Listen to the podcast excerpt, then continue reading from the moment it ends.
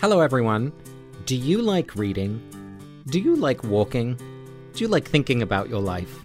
Then we have got something for you.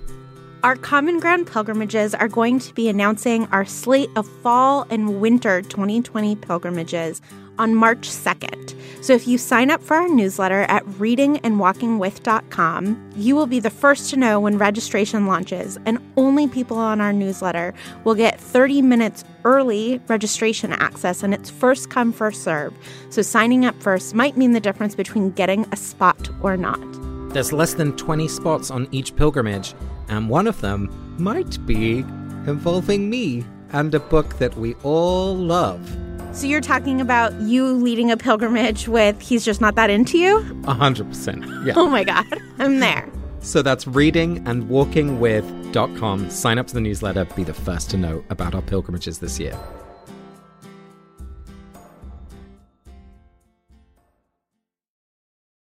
Chapter 36 The Parting of the Ways. Dumbledore stood up.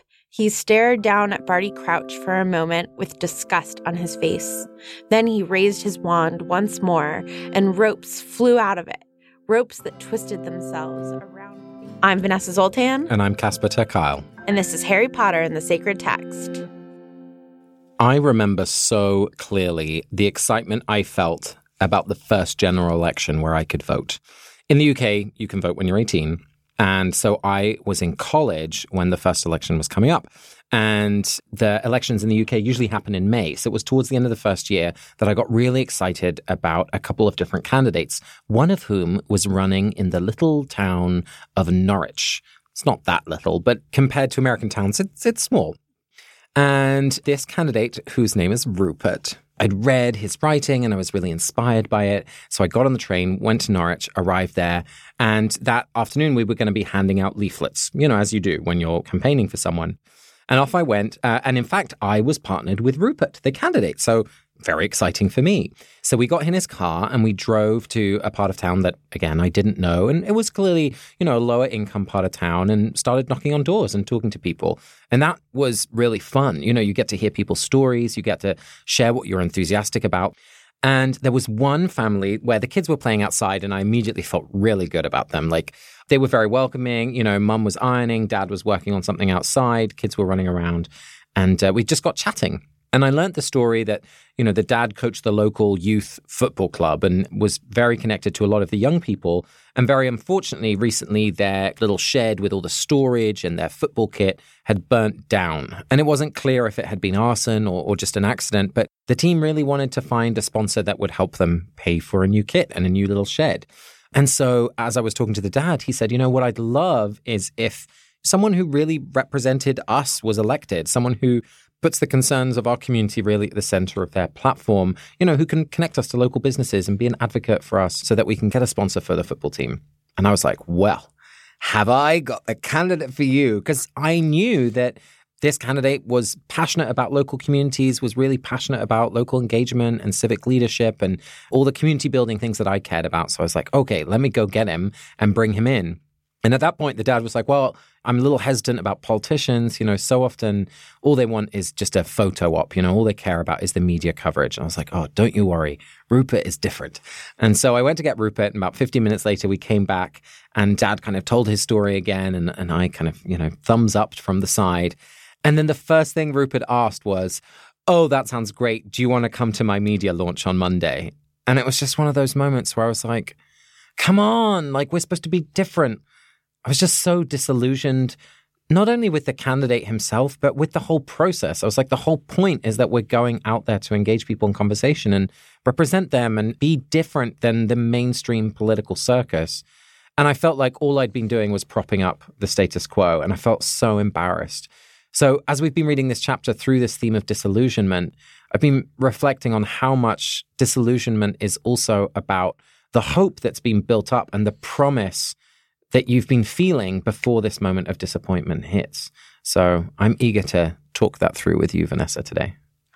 First of all, I just want to say that that story makes me proud to be your friend. I love that you like got on a train and like went and got involved in politics in such an important and local level and that is just a beautiful sort of effort and how crushing to see that amount of effort be treated so inconsequentially. And I get, you know, all of the pressures of a campaign, and you're really trying to think strategically about, okay, well, if we do this media thing, then we'll be able to do that so that when I'm in office, I can do A, B, and C. And last thing I want to do by sharing this story is to make people not engage in the political process because I think it's so important that we do that. But it was one of those moments as a young person where maybe you're new and so your expectations are just out of line with some of the harsh realities. Luckily, one thing that no one will ever be disillusioned on is the integrity of our 30 second recaps. Oh, that's so true. They are highly researched, well paced, detailed, colorful. Really, we, we only need to do one an episode because each one is so perfect. Oh, okay. You go right ahead. Actually, I think it's your turn to go first, Vanessa. So, are you going to count me in? Three, two, one. Go. They leave Crouch and they go up to the hospital wing, and Sirius is there as a very well behaved dog. And um, and Dumbledore makes Harry tell him the entire story, and he tells the whole story to Sirius and to Dumbledore, and um, they find out that Voldemort, the lo- Lily's love, isn't going to protect him anymore. And then Prime Minister and McGonagall come up. McGonagall was supposed to be watching over Crouch, and they come up, and they're like, the Dementors killed him. And then um, Hermione and the Weasleys come up, and then at the very end, Hermione goes, "Ha, we just Skeeter, I caught you." Very good. Shut up. Casper, let's see if for the first time ever you do better than I. On your mark, get set, go. Okay, so the big thing that happens here is the sort of power play between Fudge and Dumbledore. And Dumbledore's like, Voldemort's back. Look, we've questioned him with Veritaserum, and we've questioned Barty Crouch. Harry's story totally fits. It all makes sense of everything that's happened this year. And Fudge is like, nah, nah, nah, nah, nah, I can't hear you. I don't want to engage it. And he even says, like, what would this mean? And Vol- and, and Dumbledore's like, you're, all, you're only thinking about your career. Like, you have to engage this. Otherwise, we part ways. And then he, um, Dumbledore makes Sirius and Snape, like, be friends. And that's the end of the chapter. Well done. So, Casper, almost as if we sometimes plan things on this show, your story beautifully aligns with this moment with Fudge. There's a line in the chapter, something along the lines of Harry always thought pretty well of Fudge, always seemed like a nice enough guy. But we really see behind the curtain in this moment. And we find out that Fudge is someone who will willingly allow harm in the world in order to preserve his own career. And I think what's so heartbreaking about Fudge revealing himself to be such a jerk in this moment is I can just imagine with all the trauma that Harry has just gone through, now that he's like back safe, it wouldn't occur to him that now he's going to have to start a whole campaign mm-hmm. of like needing to be believed. Mm. That moment reminds me of women who have to decide to have a rape kit test done of like, this horrible thing has happened to me, and now I'm back in the system's hands that should be a Molly Weasley hug, but it's just this constant re traumatizing choices that have to be made. I'm wondering what you make of that, if your experience with being disillusioned by a politician impact the way you read this? Yeah, it's so interesting to watch. You know, Harry says he was always a pompous man, but he was not bad. And now we really see the nastiness or the selfishness come through. And I think that's what's most saddening is that we see someone who's in a position of authority where he's unwilling to take the responsibility that matches the authority. He contemplates believing Harry, or he might actually believe Harry, but he's unwilling to accept the implications of what that would mean peacetime would be over. They have to handle the Dementors differently, which means the whole justice system in the Wizarding world has to change. Like all of these implications, which he's just unwilling to engage. And all of them at the end for him are like, which would result in my not being reelected. Exactly, because they're going to be unpopular. And you know what? Like that actually really relates back to the political question that I shared within my story is that when you are a politician subject to voters, you're supposed to respond to their intentions, but really it's become this kind of showmanship rather than real content that drives people's popularity. And it's it's this very dysfunctional two-way system that I think Fudge is having to respond to as well. But the other disillusionment that really struck me was Dumbledore's disillusionment with Fudge because he literally says, Well, you will respond in your way, but I'm going to respond in mine. And I think There's plenty of challenges with Dumbledore throughout this book that we'll no doubt dig into. But what I do really like that in the face of disillusionment, Dumbledore says, I'm not going to play that game. I'm still going to stand for what I think is the right thing to do. And I think that inspires Harry's reaction too. You know, next year he's going to struggle and struggle and struggle and keep trying to share what he knows to be true, even in the face of huge resistance. Right. Which gets to, I think, one of the essential questions about disillusionment, which is what do we do in the face of it? Right, exactly. Because when you are disillusioned, you are getting sort of a barrage of new information.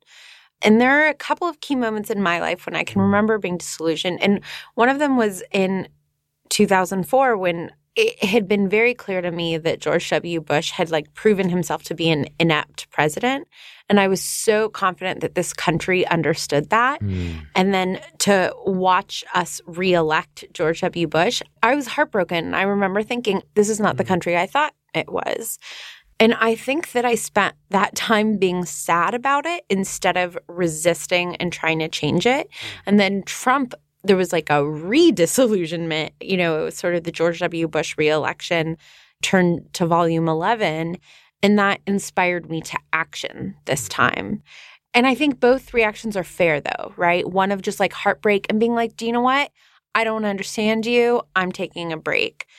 But I think the more important one is one of like, we have a lot of work to do. Let's step up. Yeah, I think they're sequential in some way. And I think actually the text helps us see that because in this chapter, as I said, Harry is in the hospital wing. He gets taken there, gets put into bed by Madame Pomfrey and given, you know, a swig of this juice that's going to send him to sleep. And there's this really interesting line that we see in the text. He did not care. He was even glad of it. And there's something about that needing to literally rest in Harry's case and kind of having a moment of respite. I love that he really experiences that and speaks to that by having that moment where he just doesn't want to engage anymore. Like he doesn't want to tell the story again. He doesn't want to have any conversations about it because he needs this time to kind of recuperate. And then when he's ready, he's going to re engage in this really bold and brave way. So I see those two things as kind of sequential. Obviously, like the big disillusionment in this chapter is Harry's with his government. But I would imagine that I'm just really thinking about Molly she is getting all sorts of new information. She sees Sirius turn. She's like, oh, apparently murderers are here. She's finding out the Voldemort has risen. And she, I feel like, of everyone in this room, maybe except for Snape, has the least information about the current situation and the most historical context. Mm. And I'm wondering how I can be more like Molly because I can imagine being so mad about so much. And instead, all she cares about is taking care of Harry. Mm. And I think that that is the right move. Mm. It's not about her in this moment. She's going to have a lot of Order of the Phoenix conversations with Dumbledore and others about what happened. And she is just so focused on the thing to do is to take care of Harry. It's amazing. And she really reminds me of the phrase non anxious presence. In the midst of chaos or in the midst of big changes where there's a lot of anxiety and worry and fear and all of these things that you're describing if you can be the person or one of the people who who just decides not to react how much more capacity you have just to be non-anxious? I'm sure she came into that room being like all i care about is harry I know my children are safe. That's my first responsibility. Now let me tend to Harry. Because the clarity of your role, I feel like that's what she's embodying like that clarity of focus, that decision to not react in a way that would be more destabilizing for everyone around her. That takes huge spiritual maturity, I think. I do too. And the other thing that I'll say that impresses me in this moment is that Dumbledore steps into sort of a pastoral yes thing where he's coordinating Harry's care. He's very clear about setting boundaries. Yeah. And he's like, Harry, I need you to relive this once. I need the real information, and I actually think it'll help you. I think everybody has different ideas about caregiving in the, these moments. And Dumbledore is like, Harry can correct me, but what I'm going to say is this he just really steps into a full authority in this moment and sets boundaries and standards for Harry. And I love that he says numbing the pain for a while will make it worse when you finally feel it, making him relive the story for the first time. And then he gives this purple liquid concoction that will help Harry sleep and making sure he doesn't have to tell it again. that's the perfect mix in some way for the the practical safety of everyone else, but also respecting Harry's needs, which is beautiful. Uh, you mentioned Snape, which I think is really important because in this scene, Snape does a couple of really, really hard things. I agree. He has that interaction with Sirius where Dumbledore's very clear, like, we have a bigger enemy to fight. You two need to put this behind you, otherwise we can't do our job. And Snape knew that Dumbledore helped Sirius escape. Of course he did. And he doesn't even get forget that he doesn't get to take a victory lap. He doesn't even get it acknowledged. He doesn't even get a moment of like, I know you knew. I couldn't tell you. I need to tell you now. Right. Nothing. It's just this like big suck it up moment for Snape. And he doesn't even get a moment to be like, I knew it. And not only that, the same of Mad Eye Moody, because Moody was looking through his office for an unclear reason, right? There's that whole incident on the staircase where Moody comes to Harry's rescue. So many things are absolutely legitimizing Snape's frustration. But then Dumbledore says, Snape, you know what you need to do, which of course is go back to Voldemort's side and be a double agent. And I think Molly and Snape are both putting the service of this bigger goal at the front of every decision that they're having to make in this scene. And it's a huge ask. You know, and I just think for both of them, to some extent, it has to be because they really know who they are. Mm. And it's like when you know who you are, when you know what your values are, even in tough moments where the world around you has crumbled, you're like, but I know the thing that I have to do. Yeah. And I think this is a beautiful comparison, Vanessa, because where we've seen Snape and Molly and Dumbledore do that inner work to know what their North Star is, to be clear about their values and their commitments, Fudge has never done that. Uh, Or when he did, he figured out a really bad North Star, which is I will be a leader at any cost. You know, I think that the same is true with Draco in some way, not particularly in this chapter where we don't see him, but, you know, we see characters in these books who can't get out of their own imagination of who they are. They just can't picture a life that is different from the steps they have chosen. And I that's what I love so much about Snape's storyline is here is someone who was deep, deep in. I mean, he has the tattoo of the Death Eaters on his arm, and yet he was still able to imagine a different possibility for himself and was willing to undergo the huge pain of what that change meant. And Fudge is just too afraid of that shift, I think. So, Casper, one of the like badass Hermione moments happens in this chapter. So badass. To be honest, this is the first time I noticed it. So, Harry's just been given the money, and Molly is like fawning over him, and it's very sad. And then all of a sudden, we hear like a slap, and it is Hermione capturing Rita Skeeter when she's in beetle form. And this is how Rita has been getting all this information, and Hermione's just figured it out and caught her. Hermione's about to torture Rita Skeeter for a pretty prolonged period of time, stick her in a jar, threaten her, and keep her in a jar for weeks. I mean, I freaking love this moment. And it is in part because we're seeing the completion, I think, of an arc of Hermione's character that started way back in book one.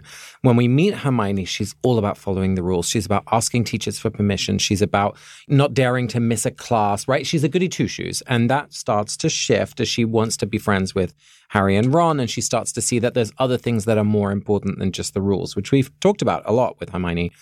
At this point, what I love is that she's not even engaging the people who set the rules, either to like ask permission to do something, to find out why the situation is as it is. She's doing all of this independently. And then even when she takes action, she's not involving other people, especially not authority figures, in the celebration of it, because it might risk the action that she has chosen. She is judge, jury, and executioner here. And really, you're okay with that? I do think that it's inspired by disillusionment. I think she's like, apparently, the Daily Prophet just prints stuff without more than one source. Apparently, animagi are not well regulated. That's right. I decided that that was the plural. Apparently, all sorts of things. And she's like, fine, if that's the way that you're going to run your world, then I'm going to do this my own way. Totally. And especially as she's seeing the state infrastructure literally collapse in front of her with Fudge just not willing to take responsibility. I think she's clear that we've entered a new age. She's the first one to really catch on, certainly amongst the student body. And that's going to continue with the creation of the order. I find that all very compelling. I'm curious, what if she had said to Dumbledore, Hi, I know this looks like a bug, but this is actually Rita. And Dumbledore had dealt with a deal with Rita and had been like, We won't turn you in if you print that Voldemort has risen again. I just think that your face right now is so I- rude. no, all I'm thinking is Dumbledore would make her like a second gamekeeper. That is so insulting to Hagrid. I just think that Hermione's reaction to disillusionment is like, so the only person I can really trust is myself. That's true. And that leads to all sorts of missed opportunities. Yes, to some extent, that is like the moral of all dystopian novels. You can never trust anyone except yourself. And that is the thing I think we are existentially, potentially most scared of is that everybody else is in on something and we are the only ones who we can trust. And Hermione is letting her disillusionment lead her to acting out of that fear. The bad has already won if she doesn't feel comfortable. If Hermione Louise Granger, I just made up that middle name, It's a good one. thank you, doesn't believe that she can go to Dumbledore in this moment. Or McGonagall. Well, what you're pointing to is, I think, maybe slightly a false dichotomy.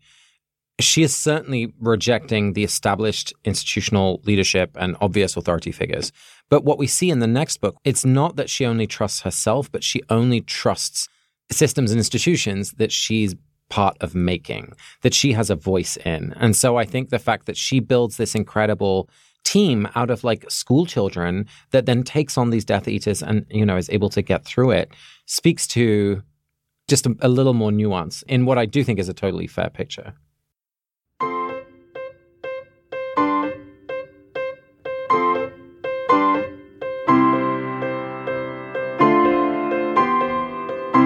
Vanessa, it's time for our spiritual practice, and we are going to the fabulous Saint Ignatius of Loyola's practice of imagining ourselves into a story. And so it's time for sacred imagination. What passage did you choose for us today?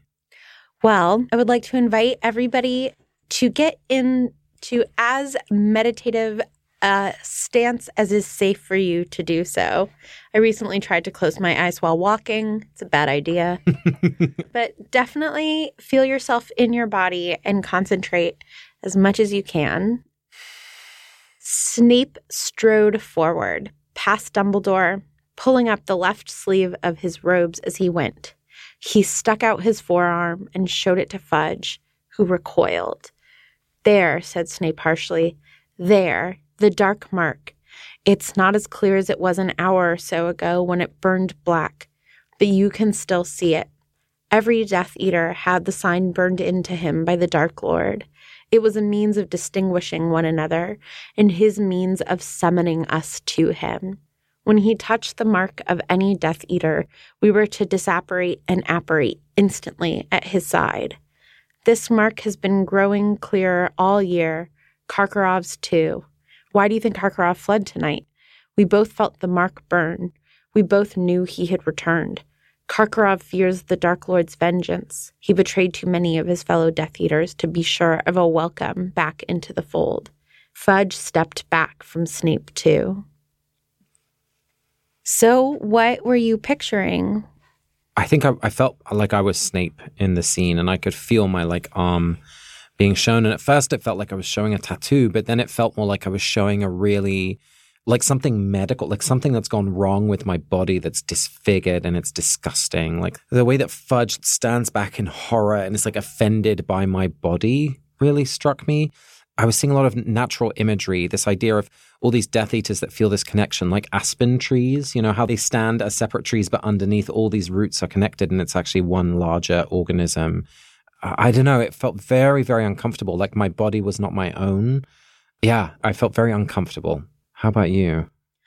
I also was Snape, and there was almost a smugness to how I Mm. felt of like, I will show you with my body. You can't possibly deny truths on my body. And also just this willingness to use my body as a piece of evidence. Mm.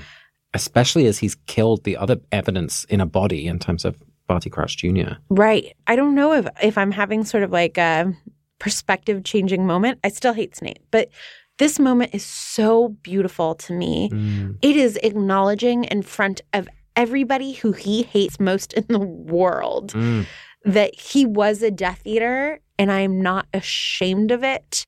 Mm. And I am now using this power for good. Mm. And, you know, there were two images that kept coming to mind for me, which were one of obviously given my family history, concentration camp tattoos. Three of my four grandparents had tattoos from Auschwitz. And my grandmother, who didn't only because people were coming in so fast they couldn't keep up with the tattoos, but all of them just responded so differently to it. Mm. My grandmother really never wore short sleeves and she wasn't ashamed of it. She just like didn't want to deal with other people's feelings. Mm. And then my grandfathers would wear short sleeves and just sort of let other people feel their feelings in front of them and not really emotionally engage. But then the moment of disgust reminded me in the early part of the AIDS crisis. Yes. When we assumed that the lesions mm. on AIDS victims' bodies would like create all this disgust and people would be like, Should, I shouldn't touch them and exactly. I can't use a toilet seat after them. Yeah, I was reminded of these scenes from Angels in America, that instinctive repulsion to like, I'm going to get what you have and it's going to kill me. And then the just like beauty of people in those bodies mm. instead saying, Here is my body and I'm still a person. It's so interesting because I felt it the other way around. I felt deeply shamed. I felt like by sharing or showing my body, I was not vindicated. I, I was, in fact, condemned. And my guess is that to a large extent, it's both, both right? Right. There's also a sense that Snape is so frustrated that Fudge has it so easy. Here's Snape who's had to make these huge decisions, partly because of his own earlier choices, no doubt, but has had to make these really big decisions which have such enormous implications and take enormous internal courage and conviction. And he's watching someone fail at that right now. And so there's something about the baring of skin or the showing of a body that also suggests something of like, look, look at yourself, look internally, look at your own body. And that's what I love about Snape in this moment is that he, that in showing the dark mark, he's actually showing the fact that he's not a Death Eater anymore. Yeah, and he's also just differentiating himself from Karkaroff too, right? Yes. Your comment made me think of that, that he was like, Karkaroff fled, which also I think demonstrates to everyone in the room that Snape really is a double agent. We're seeing Snape in his true double agentness this is sort of the only moment. Yeah, I never thought about that, that this is a reveal physically, but it's a huge reveal strategically to a bunch of people, especially Fudge, who is untrustworthy of that kind of information. Yeah, but he like has obviously looked around this room and been like, okay. Yeah. Right. And he doesn't know that Harry knows that he was a Death Eater. Right. Like we've just learned that in the Pensieve. Right. I see this as like a moment of real bravery. That's beautiful. Our voicemail, Vanessa, today is from Kelly Webb. Hi, Casper and Vanessa. Uh, my name is Kelly. I just found your podcast fairly recently, so I'm super behind, but I still wanted to call in and leave a voicemail. I just finished Harry Potter and the Prisoner of Azkaban with you guys, and uh, I really wanted to talk about what you guys were talking about with Harry Potter's memory, happy memory when he cast the Patronus.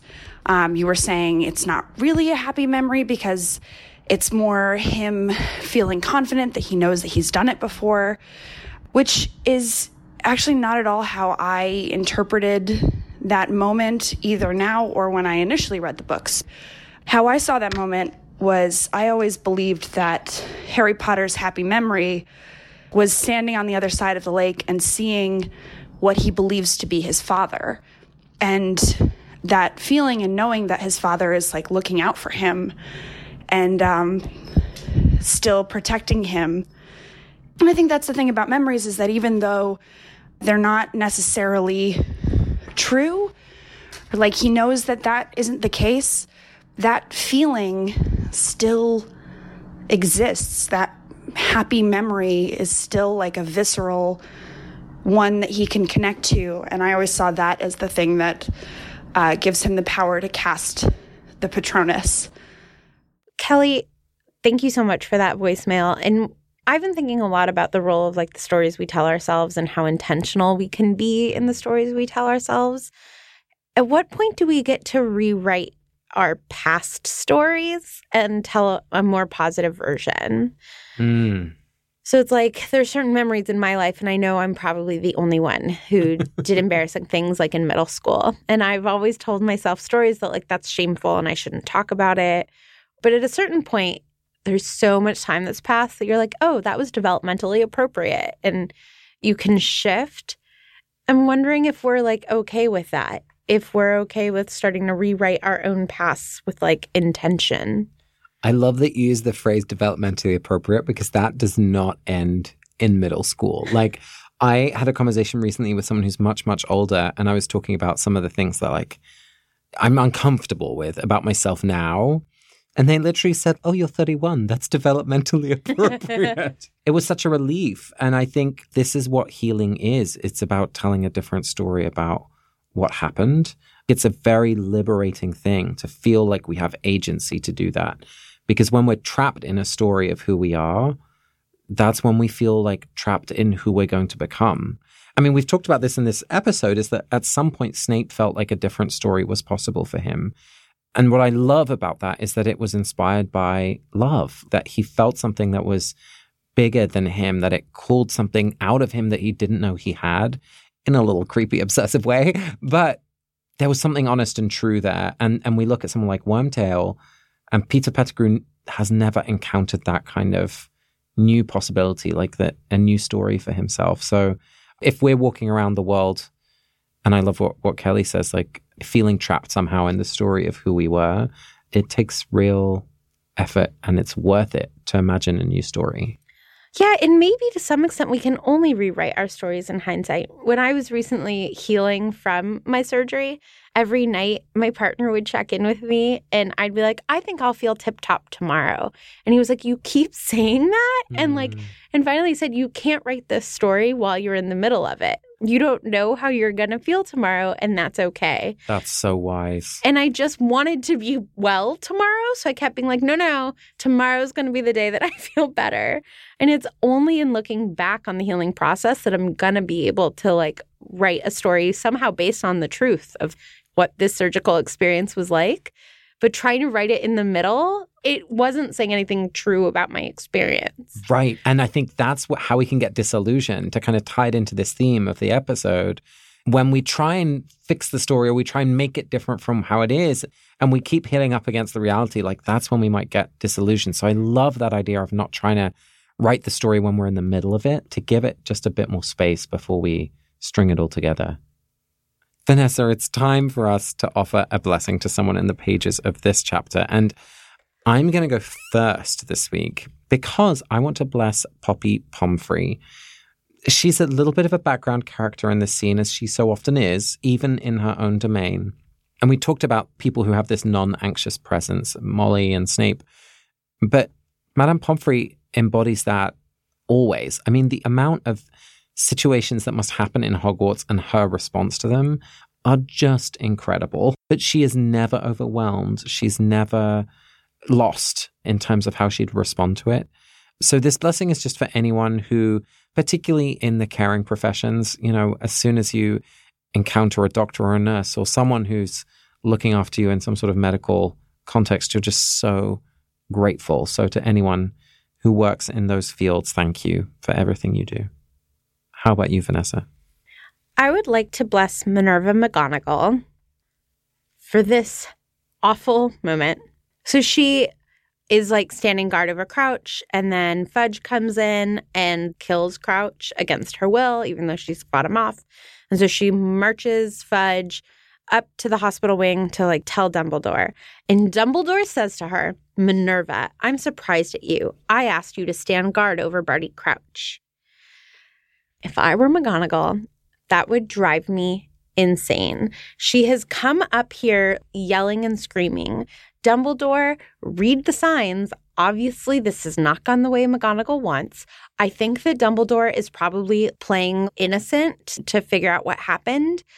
But as a woman in charge, it just must be so infuriating. She was given a task, she was doing it well. Fudge steamrolled her. She comes upstairs, and Dumbledore is publicly blaming her for something that he may or may not know wasn't her fault. And she is just a pawn in these more powerful men's psychological games with each other. And we know she's the most competent person in this room, and she is having to play dumb and let this go. And I think it is because her North Star is so clear and she knows who she is and she knows that this isn't the time to be like, you're only stepping over me because I'm a woman. Mm. And the amount of bile you have to swallow in those moments make you sick. Mm. And so this is a blessing for women who just stay silent while men talk over them and use them as their pawns in their bigger game in the moments in which we have to stay silent because that is not actually the most important thing that's happening in the room in that moment.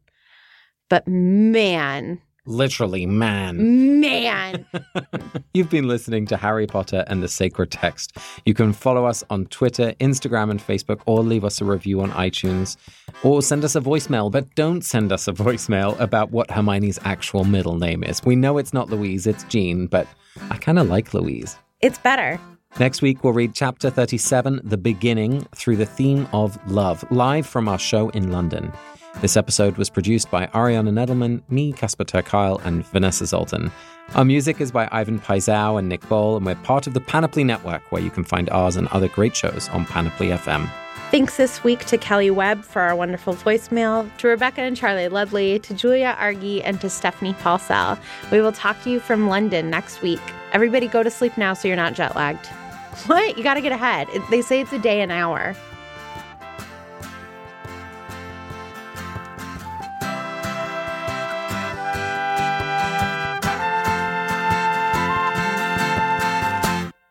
I'm serious. You're Snape. I'm Snape, Snape, Severus Snape, Dumbledore. That's the blooper. There we go. Harry Potter, Harry Potter.